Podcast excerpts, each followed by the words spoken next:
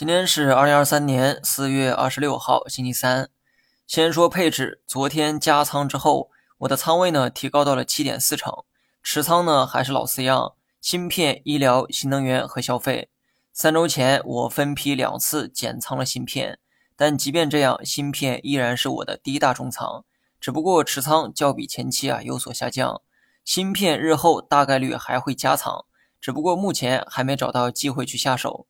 消费股最近的表现明显强于市场，理由呢也很简单，人工智能等热点啊逐渐的退潮，消费成了短暂的避风港。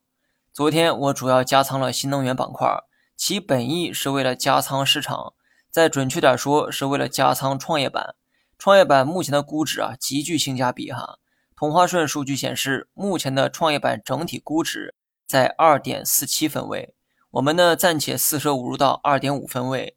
这意味着目前的创业板估值比过去百分之九十七点五的时间都要低。那么再通俗一点讲，目前的估值是过去十年的最低水平。上一次来到这么低的估值啊，还是在二零一八年。二零一八年大洋彼岸对我们做了什么，可以自己去查新闻哈。而二零一八年后，创业板的估值啊迅速膨胀，具体走势自己去看 K 线图。现在的估值低，不代表日后不会跌。但至少从长线这个角度来讲，创业板在各大指数中的性价比啊非常高。创业板两大权重，一个是医疗，另一个是新能源。现在你明白我为何要加仓新能源了吗？就如上文所讲，是为了加仓创业板。